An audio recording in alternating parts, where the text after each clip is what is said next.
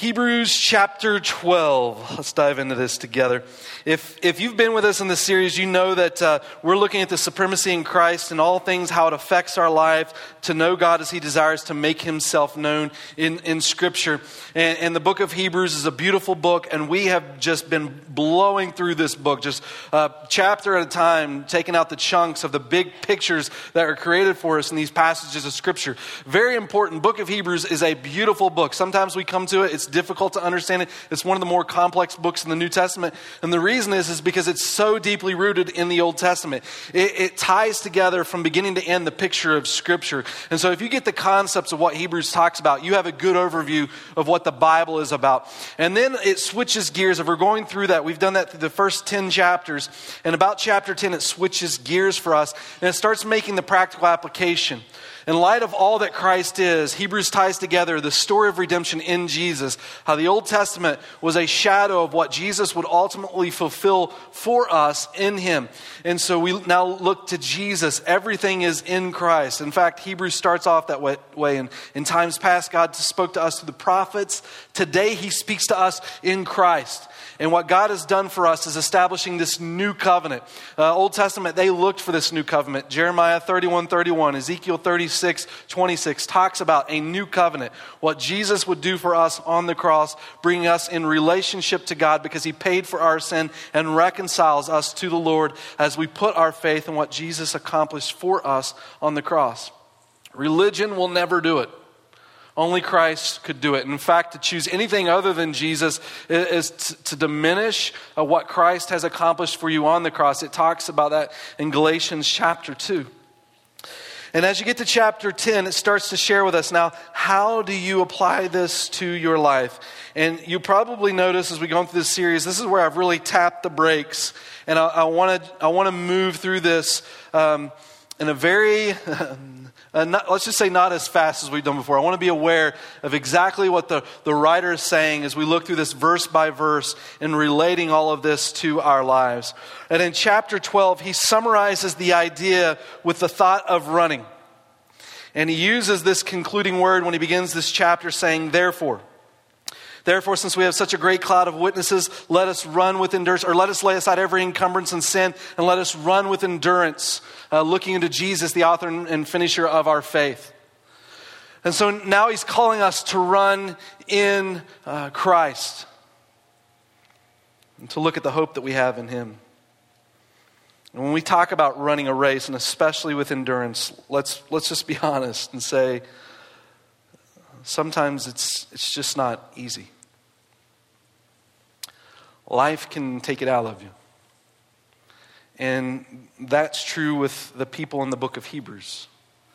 Uh, they're about to face tremendous persecution in the early church that would last 250 years. Life has adversity.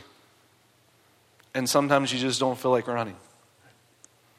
And this passage calls you to not only run, but to do it with endurance. And it's thinking towards the longevity of your life. And sometimes we're just like, man, I just want to make it through today. And so the author starts to share in the book of, of Hebrews where you find that strength. That, that's the first 11 verses of this chapter. That's what we took some time to go through that. We broke it up into two weeks. Uh, you've been uh, surrounded by such a great cloud of witnesses. Let us run with endurance the race that's set before us, reminding us that this, this cloud of witnesses, uh, they're just not watching you as spectators, but the word witness actually means martyr. And so they're not witnessing of you, but witnessing to you that what God calls you to, He provides the strength for you. And sometimes we look at what Scripture says about, about godly individuals, which we've seen in Hebrews chapter 11, right? Hebrews chapter 11, that's, that's the story of faith. We see all these great leaders in Christ, and we try to compare our lives to that. And, and, and the news for us, guys, is you're not them. And, and truthfully, if you examine their lives, they weren't that great. They were deeply flawed in, in, their own walks with the Lord. And you're not them. And so when God calls you to run this race, look, I think it's very important to understand God's not calling you to run another person's race. He's not calling you to look at other people and to see all the things that they have and all the godly things that they do and just stress yourself out about all the things that you're, you're not capable of because you're not them. God doesn't call you to be them. God calls you to be you in Him. God knows where you're at. I think even in position of being in ministry, man, my, my heart is for people. I love people and I want to be everywhere that people people are. And I can stress myself out if I just think about how I could fill people not always being able to be there. And it's, it, it can get ugly. You just start serving the ministry. You know what happens to a person after they get feel the need to always do and always do and it's never enough and and or people put that demand on you, which I, I just I will just reject that. Um, you get cynical and you get bent, bitter and you get burned. We're going to talk a little bit about that today. And you just hate, you end up hating what, what is created and pursuing God. God doesn't call you to that. God knows right where you are. He's not surprised by your circumstances. He's not surprised by the challenges. But he calls you to run the race with endurance. So where you are, before the Lord, don't who cares what other people think? Before the Lord. Are you faithful to him? That's it. You live your life for an audience of one. And that's what Hebrews chapter 11, Hebrews chapter 12, that's what God's calling you to in Him. Is just, it's faithfulness. When you get to the end of your life, that's, God's not going to look at the list of everything you performed in comparison to other people and try to judge you based on those standards. He just wants to know one thing Are you faithful? Did you come to Jesus? Trust in Jesus? Just walk with Jesus this run of endurance. And look, these cloud of witnesses are saying to us that God is able, what He calls you to, God is able. It's this place of trust. And He says, put your eyes on Jesus. Don't compare to these other things. Put your eyes on Jesus. And here's how you know you can do it because Christ came in the flesh and Christ lived it. Verse 3 and 4, that's what it said. Christ lived this out in the flesh, like he lived what it was like to be a man. So we know it's possible. He's demonstrated that in, in his life. And then he says this beautiful thing for us in chapter, uh, chapter 12, verses 5 to 11. We looked at last week. He, he's talking about this idea of discipline, which is a scary, freaky word, if I'm being honest. Like, I don't, I'm not, you say, use the word discipline, and I'll talk about all the other godly topics. I am not signing up for discipline, God. But what discipline is actually saying is maturity. Discipline doesn't have to be bad. Like God loves you where you are, and God loves you too much to leave you there. God wants to do a miraculous work in your life, in your heart. And so for us, it's about surrendering to this king to let him do it in us. It's not by, by our strength. And so he compares it in those verses uh, to this, this thought of a father coming alongside of a child. When you think about parenting a kid, as a parent, it's not about just winning the, the, the, the, the little battles. It's about the overall war. It's about looking to where you want your child to, to be in the future. What kind of man or woman do you want them to be? And so you're training them towards that ultimate goal. And sometimes you give in to, to battles to win the war, right? And so this is, this is God walking with us as a loving father side by side. So when he calls us to run this race, he's not saying, good luck, you're on your own, I don't care. In the end, I'll tell you if you fail or not. He wants to walk with you. And so in, in verse 12, uh, this important passage, this is where we're going to pick up is in, in, verse 12 he says therefore he gives us another summary word. So so first 11 verses are, are, running this race and, and it's everything god wants you to know about your position in him. So this is where god's meeting you and running this race. And now in verse 12 he's saying now now let's run this. This is how we want you to do it. He's going to give you five ways to run this race in this passage but this is where he starts. Therefore Strengthen the hands that are weak and the knees that are feeble. Make straight the paths for your feet so that the limb which is lame may not be put out of joint, but rather be healed. So he's saying, get up. Like life can take it out of you, it can. But here's where we got to put our eyes. We got to put our eyes on Jesus and understand where God meets us in this running with endurance. And you've got to get up. God is with you. He knows where you are. Get up. And he's saying in this passage that, that as we get up as, God's people, we, we make these, these paths straight, and the, the limbs which are lame may not be put out of joint, but rather they're healed. And here's, here's what I think happens, guys. When God starts working in us as, as we've given our lives to Him and we see Him moving, um, Sometimes we find ourselves in different positions in the body of Christ. Sometimes we're on mountaintops, we feel strong. Sometimes we feel weak.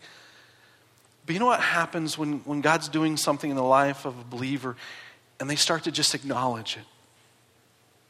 And people, people are encouraged by the way by the way God heals and the way God works and the way God moves. And it just breathes life to the body.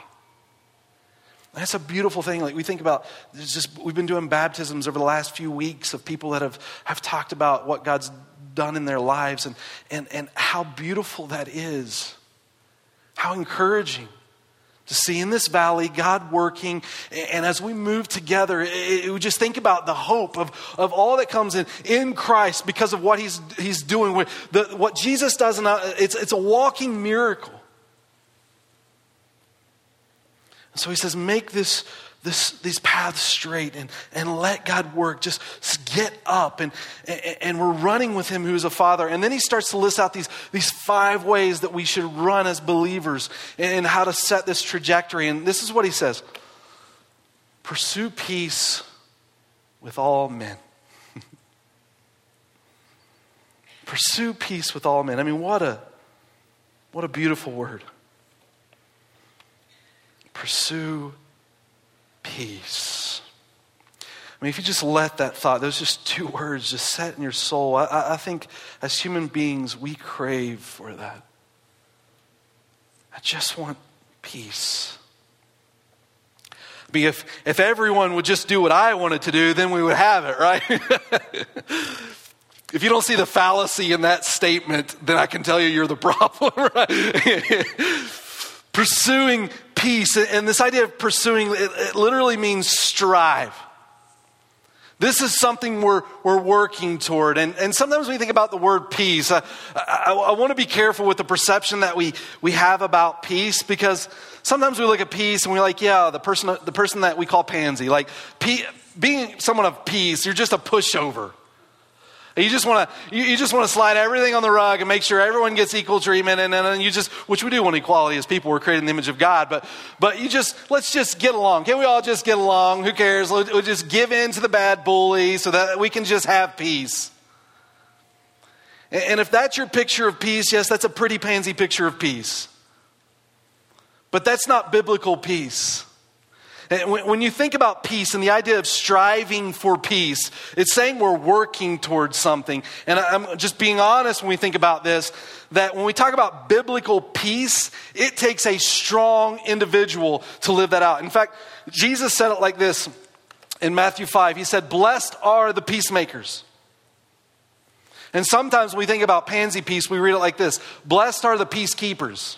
Guys, don't fight, you know, let's, let's just be nice. That's not what Jesus is saying at all. He's not saying you're keeping the peace, He's saying you're strong enough to make the peace. That's a completely different concept.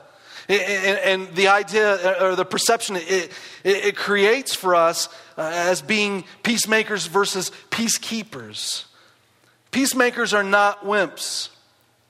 I think peacemakers have to carry a bit of meekness with them. But if you think being meek is weak, try being meek for a week. I'm a poet and didn't know it, right? Blessed are the peacemakers. You know why? Because this peace is rooted in something. Peace isn't just about let's just be good or let's not work through struggles or, you know, you have your truth and I'll have mine the idea of peace in this context and in Scripture is rooted in an identity from where it comes. And that identity is, is in the gospel. And so he's saying in this passage uh, that, that we're called. We're, we're called in this to pursue peace with all men. And so when we think about the idea of peace, the context for which we pursue it is all men. And if we know something about all men, not all men are interested in peace. And yet God calls us to that. The reality is, we can't force peace, but you can lay the road for it. In the book of Romans, it, it, it says it like this for us it, says, If possible, so far as it depends on you, be at peace with all men. I mean, sometimes it's unattainable between two individuals because some, someone else just isn't interested in it. When it comes to being a believer, the attitude that we carry is that we make it hard for people to hate us that we aren't the problem. Rather, we are the gospel. We live the gospel. We don't throw mud. Some people are unhealthy. And if you're a peacekeeper, you tolerate it. You just let them be. But in tolerating it, it doesn't help you, it doesn't help them, it doesn't help the people around you. What God calls us to is to make peace. We come to those situations, we say, Look, I'm not going to contribute to what this is, but here's, here's where we're called to. This is the path of making peace. When we, we call, we're called to making peace, it's meaning we lay, we lay the foundation or we pave the road for reconciliation in the circumstance, but we don't necessarily give in to the demands of, of someone else because what, what they're living in may not be healthy. And so we can't make peace with everyone, but we certainly don't shut the door for the opportunity for God to let the gospel work in their lives. Do you know who does this beautifully? Jesus. And peace was a mark of the gospel. Jesus says, I love you. And Jesus still calls out sin. Some of the craziest things in Scripture when you read, the Pharisees get so mad at Jesus, but the, the people that are hanging out with Jesus tells you are the sinners, the, the, the drunkards, the prostitutes, the tax collectors. They were attracted to Jesus. Jesus didn't shy away from the, the truth that made for peace in relationship to Him. And He still loved them deeply.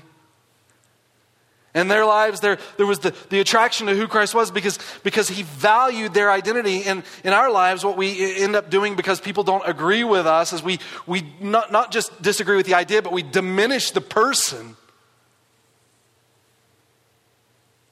leaving no path for peace.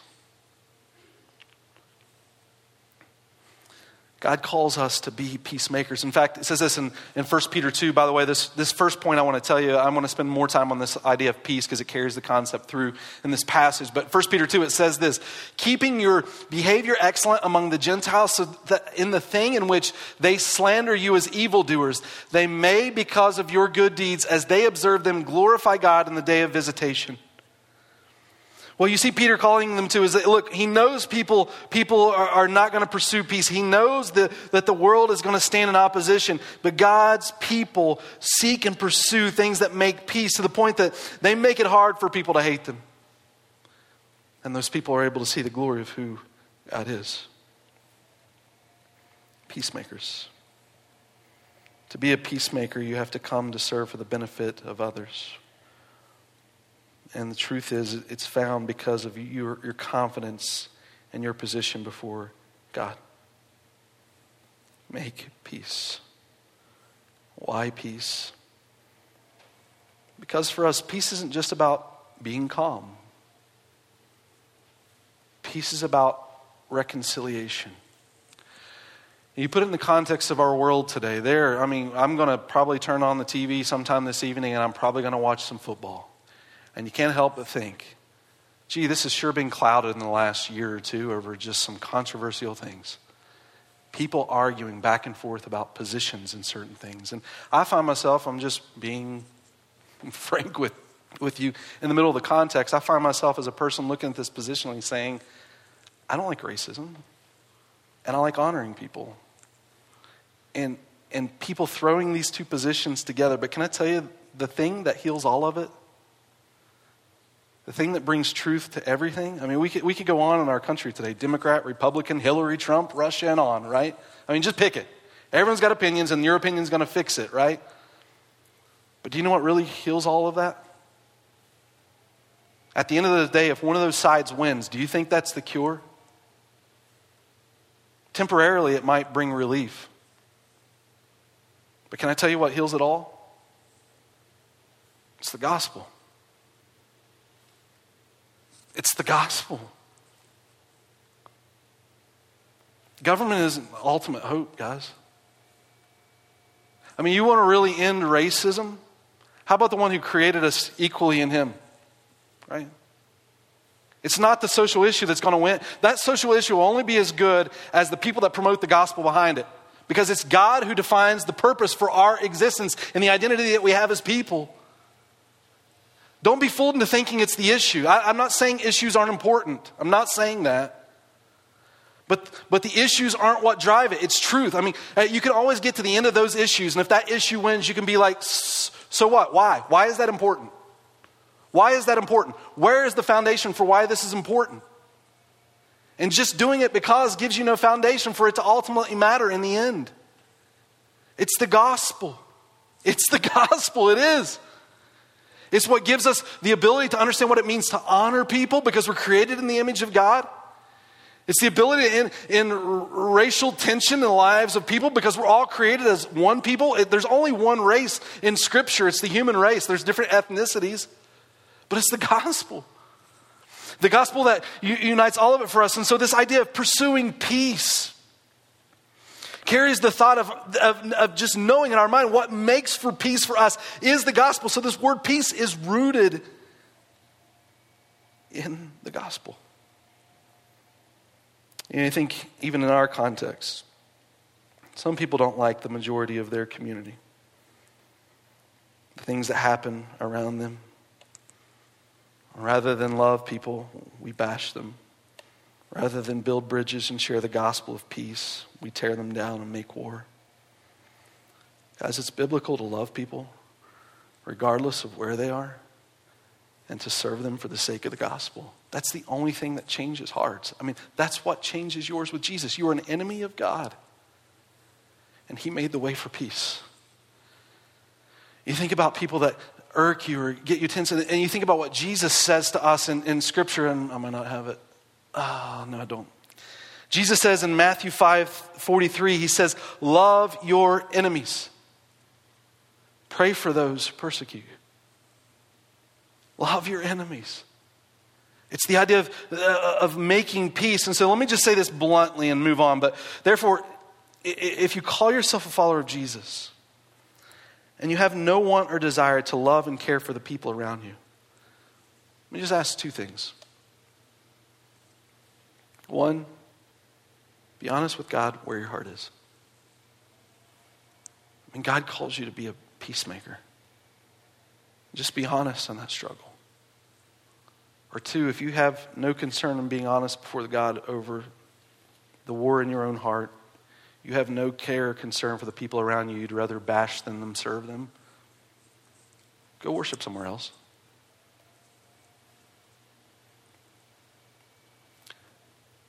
Now, let me say, guys, I, I, say that for the sake of believers, right? So if you're in a place where you're questioning and challenging and wanting to look in Scripture, um, good. If you call yourself a follower of Christ and you're more interested in tearing the people down around you than to lovingly serve them and make peace, for the health of the church, worship somewhere else. I care about this community. I care about their hearts, right? God doesn't call us to fight against them.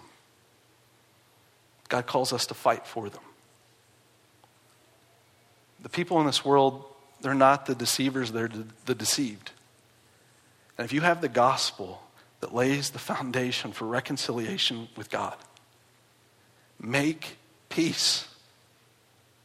Like you look at this passage and you think about running, uh, my, my heart in this verse is just to look at this and say, God, please, please let this be me. I know I'm not perfect. But God, do not let my heart run from these words. These words can be painful. These words can be hard. God, I, I want to quit running. And then verse 12, 13, he says, Get up, make peace. Make peace. And then he says it like this. In, in, the rest of the passage, he says, uh, Pursue peace with all men and the sanctification with which no one will see the Lord. This idea of sanctification is the word for holiness or set apart. So, so let, me, let me put it like this for you do you want, you want to know what I think about this verse? Um, nobody? Does anybody want to know what I think about this verse? Yeah. Okay, okay. What I think about this verse is I don't, it doesn't matter what I think about this verse.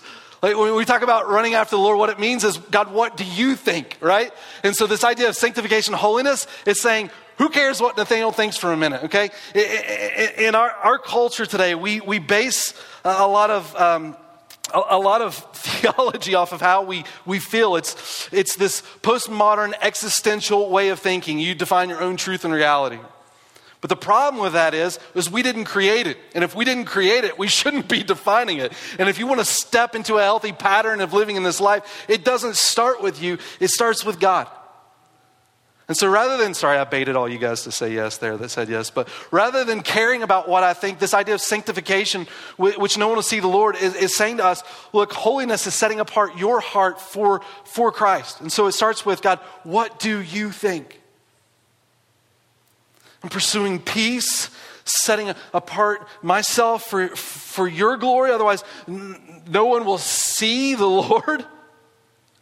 And so my heart surrendered in this thought for you, God. And then he goes in these last three things. He talks about, so in the beginning, it's you and what you're pursuing. So this idea of peace, setting yourself apart, laying down your life that God can work through you. And now he talks about external to, to where you are. And so in, in verse 15, he says, See to it that no one comes short of the grace of God.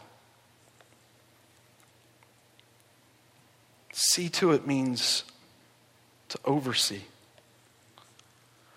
oversee that this happens. We all have this responsibility. This is where you're looking. Oversee for everyone around you that you counter life. Oversee that, that no one fails or falls short to see the grace of God. There was an emperor, fourth century, Emperor Julian, thinking about Christians and the grace of God. He said, about, about Christianity. He was alive from 330 to 363. He, he referred to Christianity as atheism, believe it or not. It's kind of a unique thing for Christianity, but in, in the first century, Christians only worshiped one God. And Rome, that has tons and tons of gods, when you look at a Christian only worshiping one God, they, they got referred to as atheists quite often.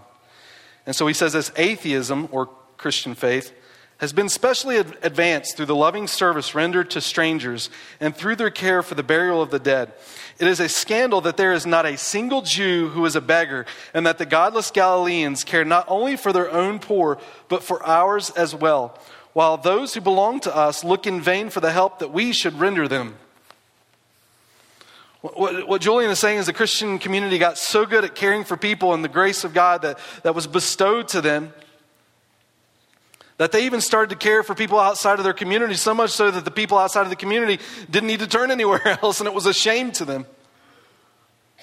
Because the Christians oversaw this. Let me say it like this if, if you think there's someone around you that doesn't deserve the grace of God, you don't understand grace. By definition, it's meriting favor that we do not deserve. There isn't a person in this room that got to where you are today apart from grace. And so for us, we understand that this is the root of the gospel. That God's grace meets us in our darkest places and heals our greatest needs. And so we oversee the idea of His grace in this world. We aren't surprised when people act in sin because we know our own heart. We're sinful, but God's grace renews us every day. That well never runs dry, and as people, we have opportunity to emulate it and share it. Um, I love how he then talks about this grace, and then he shares this next thought against that because when you go serving in this world and you extend his grace, what often can happen to us is what happens in this next part. It says this that no root of bitterness springing up causes trouble, and by it many be defiled. This is so important. And when you do ministry, you'll meet people that rub you raw. People will take advantage.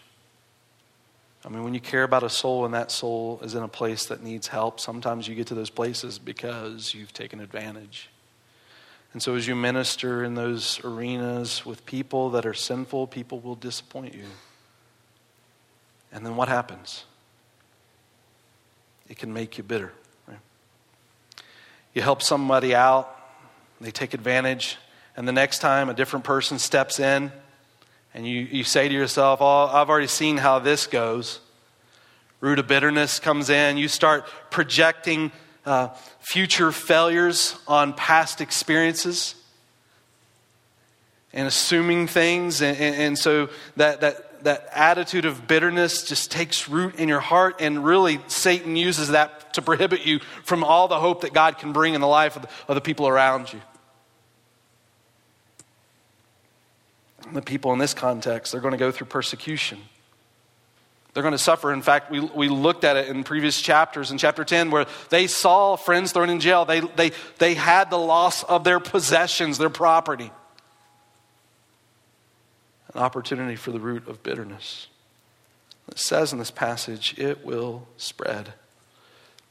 If you looked at it in, in the context of Ephesians 4, it says, Let all bitterness and wrath and anger and clamor and slander be put away from you along with all malice. This is actually a building of what happens with bitterness. This is why it becomes uh, so toxic for people. You get bitter, and then it starts with anger and clamor and wrath. It gets all the way to the point of malice. And malice literally means in the Greek physical harm. So at first it roots in your heart, then it comes out in your vocabulary, and you start spewing the toxin until you just sock somebody in the face, right? And then it contrasts it. You contrast that thought in verse 32, but rather do this be kind to one another, tenderhearted, forgiving each other, just as Christ has also forgiven you. If you get bitter, because I think what happens to us first is we start to get cynical. And that cynicism, negativity can come out. You know what's interested about, interesting about cynical people?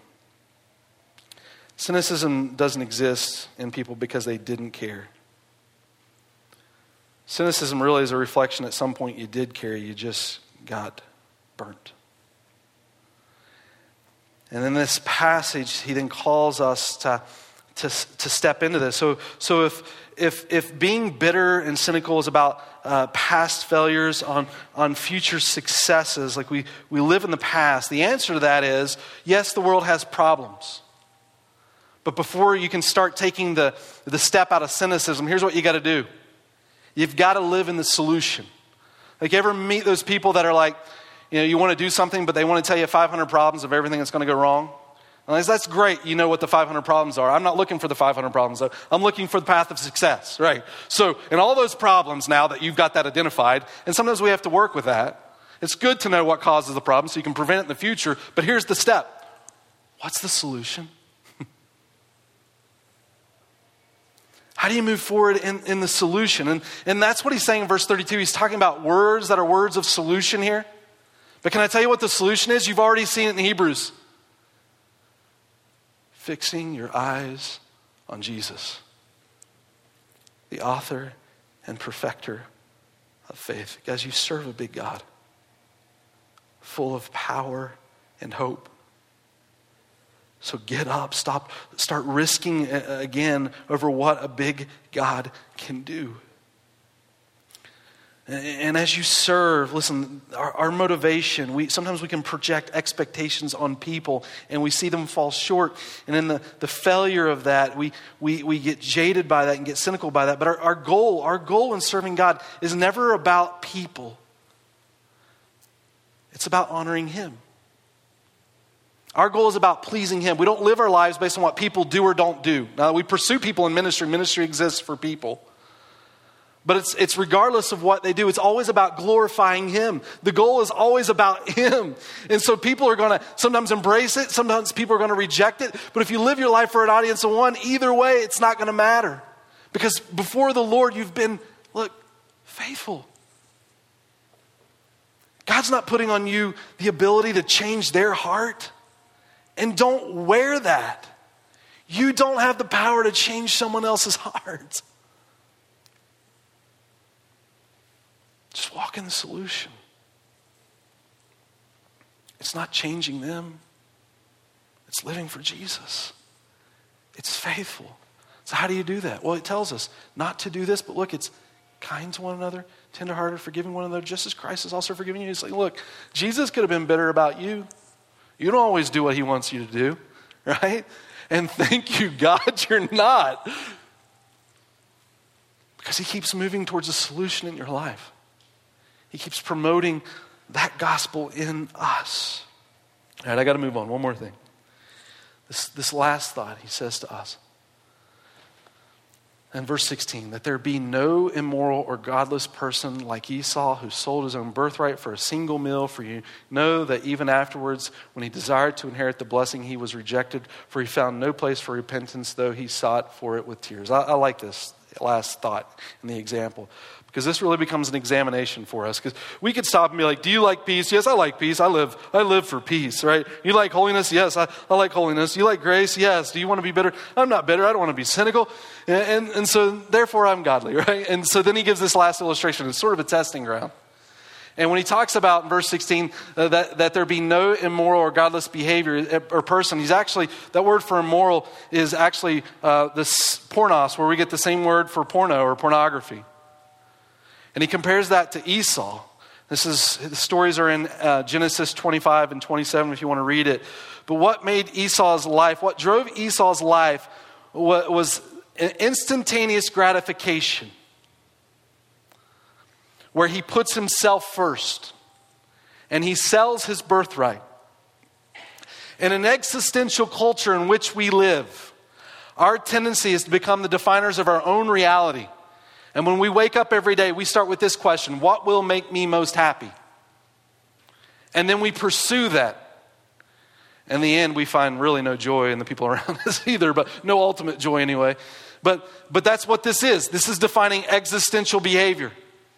And to put it in context, he just puts it in sexuality for us. And again, it goes back to the thought who defines?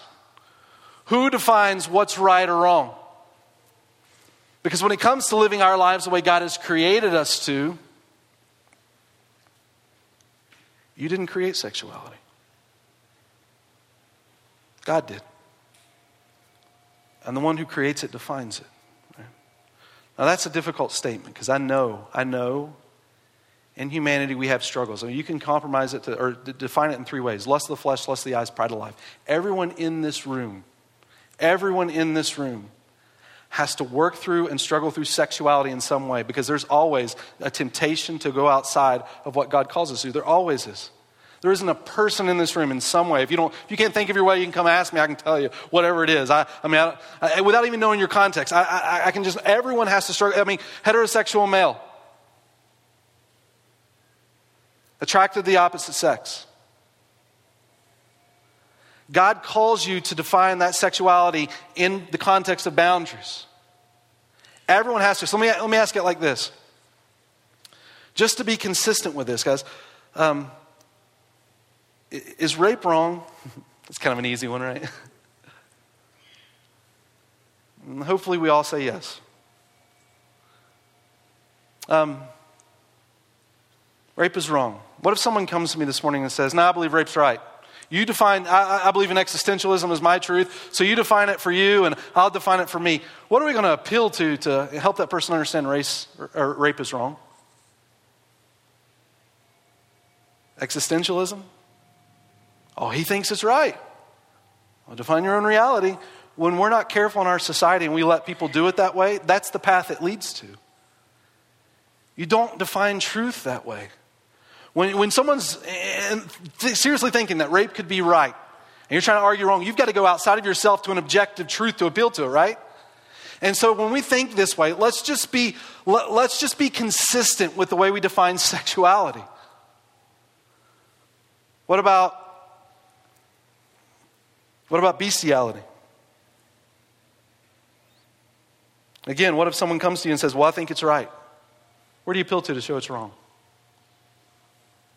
What about pornography? What about sex outside of marriage?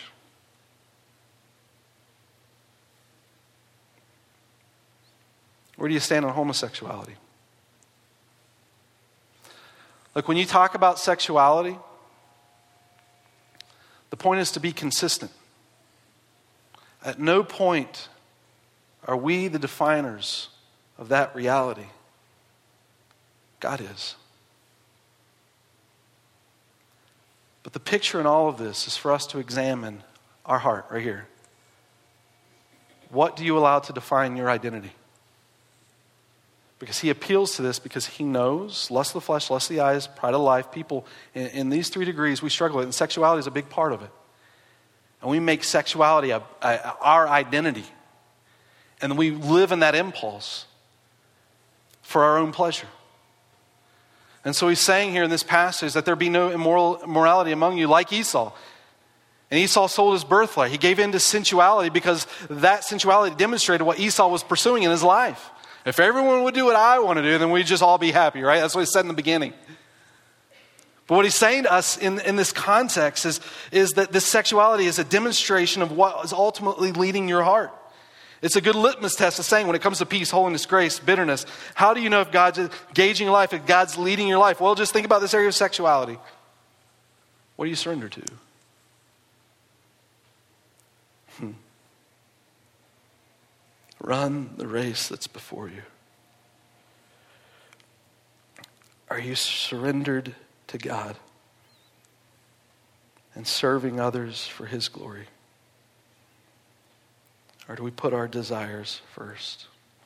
We ended this every segment with a picture of church history, but let's, let's define church history today as it relates to you. Because running this race is about your time to run. How are you running? What are you running for? Uh, at the end of all these weeks of going into church history, and I've I've taken the church, a, a, leader that's made an impact in church history and I've given a quote, right? Sort of a quote that summarized what their life was about. Because at the end of your life, what would be your quote? What's your life about? If people hear you follow Jesus, are they shocked by that? Or is it just consistent with who you are? When God calls us to run this race, He calls us to be peacemakers, set apart from Him, extending the grace that heals, not walking in bitterness, cynicism, but to the hope that rests in Christ.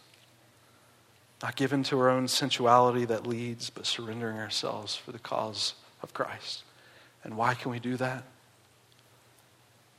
Because all before us have gone individuals who have walked by faith in Christ, and their witness to us has demonstrated God is able to do that in you and through you.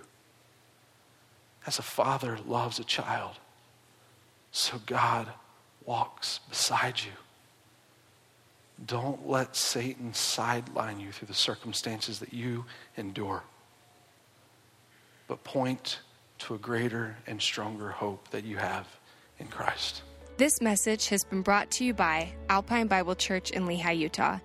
If you'd like more information, please visit us online at alpinebible.com.